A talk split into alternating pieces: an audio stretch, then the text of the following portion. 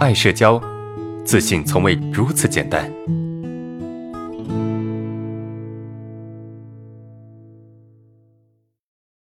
好，第一个问题是这样子的啊，在大学说话少，不会说话，想太多，受不了同学每天怼，生活规划不是很好，每天很累。呃，首先这种问题哈，我希望以后同学啊，但是不要提这种类型的问题，不是说这个问题不行，而是能不能尽可能具体一点、清楚一点，好不好？具体一点、清楚一点，更清晰一点表达你想表达的东西，因为。在大学说话少，不会说话，想太多，每天受不了同学怼，啊，生活规划很不好，打油诗啊，这是，啊，每天很累，然后让我来回答，有点为难啊，但是既然我这个收到这个问题了，对吧？尽可能的把这个问题给回答了，好吧？首先你在大学的时候说话少，可能不仅仅是说话少的问题吧，不敢说话，或者说呃害怕说话的问题。啊，你不敢说话，害怕说话，不敢去展现自己，啊，不敢去释放自己，所以怎么样呢？你会很压抑，你处在一种比较压抑的状态。一旦压抑自己，不敢去释放自己之后呢，你会怎么样？很没有气场，啊，你会没有你的那种状态，你没有气场，没有状态。然后呢，然后你跟同学之间的这个沟通或者交流啊，你就没有办法去把自己这种内心那种感觉给释放出来，所以。别人说一句话，每个人是有攻击性的，每个人是有攻击性的。当别人去释放攻击性的时候，哎，你接不住了，或者说你没有办法用你的攻击性去保护你的边界，对吧？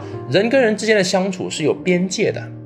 那如果说你不懂得学会你的这种边界去保护你自己，那么结果会怎么样呢？结果就是，哎，别人觉得你挺好欺负的，对吧？这就是很多。比较容易被欺负的人经常出现的状态，啊，就是当别人调侃他、跟他开玩笑的时候，然后他的感觉是，呃，也跟跟着别人笑。比如说我大学的时候就是这样子，我大学的时候，我的同学啊，我的舍友调侃我的时候，拿我开玩笑的时候，一开始大家相处都不会这样子啊。我记得我一开始跟我大学的同学相处的时候，他们还是挺尊重我的，啊，他们对我还是挺好，当然，呃，始终都还挺好，但是一开始。哈，一开始他的那种态度跟后面的那种好的态度是完全不一样的。一开始的态度是尊重，啊，后面就是觉得怎么样？觉得你这个人还可以，但是呢，后面就开始欺负我了。怎么欺负呢？调侃我，哎呀，你这个怎么样怎么样？嗯，比如说我考试，每次大学考试就考不及格啊，这因为我经常挂科嘛。他说，哎呀，反正你挂科，你读什么读啊？下次再补考就好了。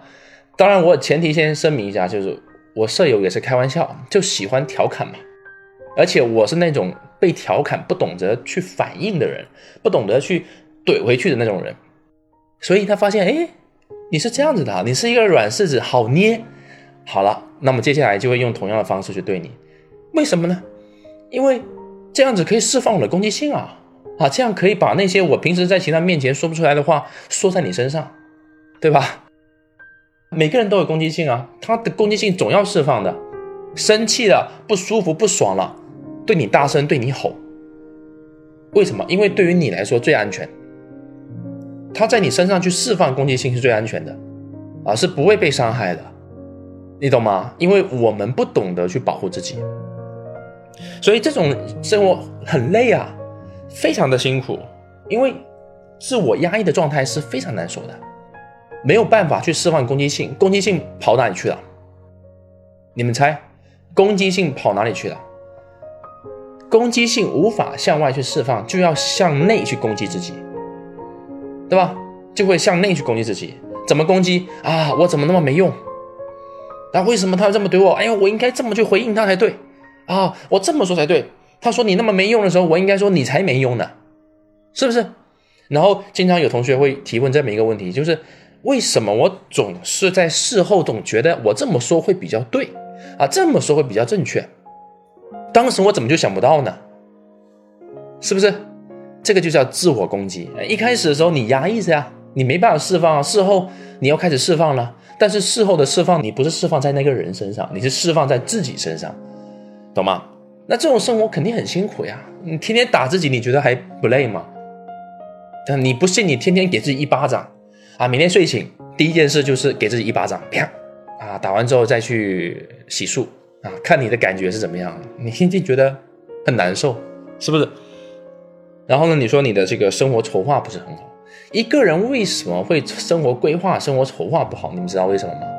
没有精力，他没有精力去规划，他没有精力去把他的生活安排好啊！不信你们去想象一下哈。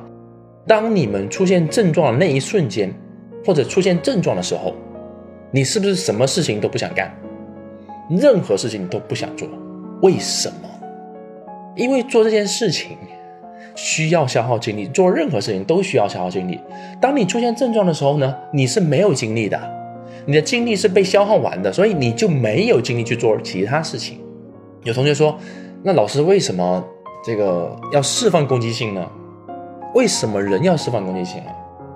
攻击性是为了自我保护，攻击性是为了怎么样？为了让自己活得更好。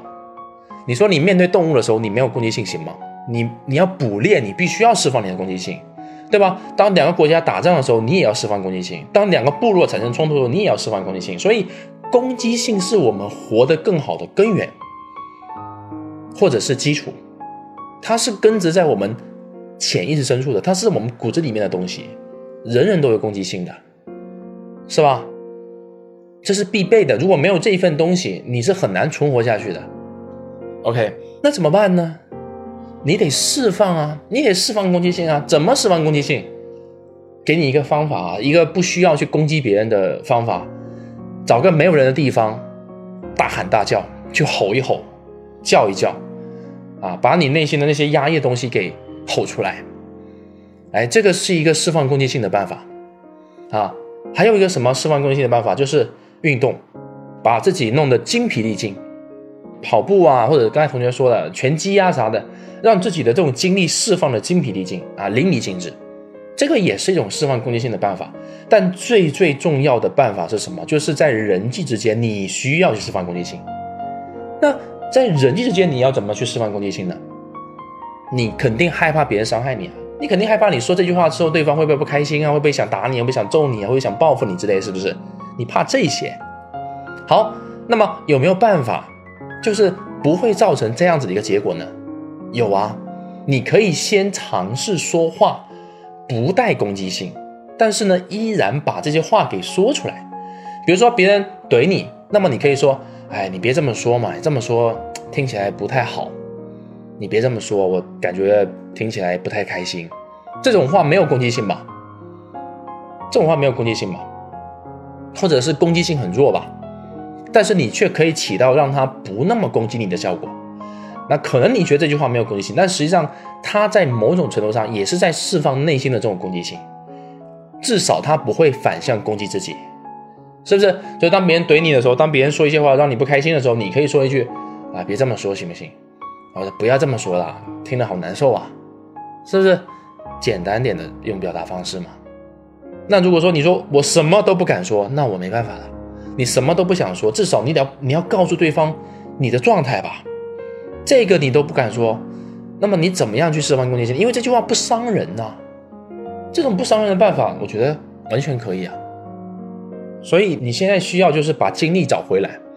把不要自我压抑，不要冲突，不要矛盾，而你去释放，就最好的去让你精力回来的方式是什么？是不冲突，把精力向外去释放，运动也好，找个没人的地方去吼一吼也好，或者是把你内心的感受、想法说出来也好，在某种程度上都可以让你现在状态变得更好。OK，这是给你的建议哈。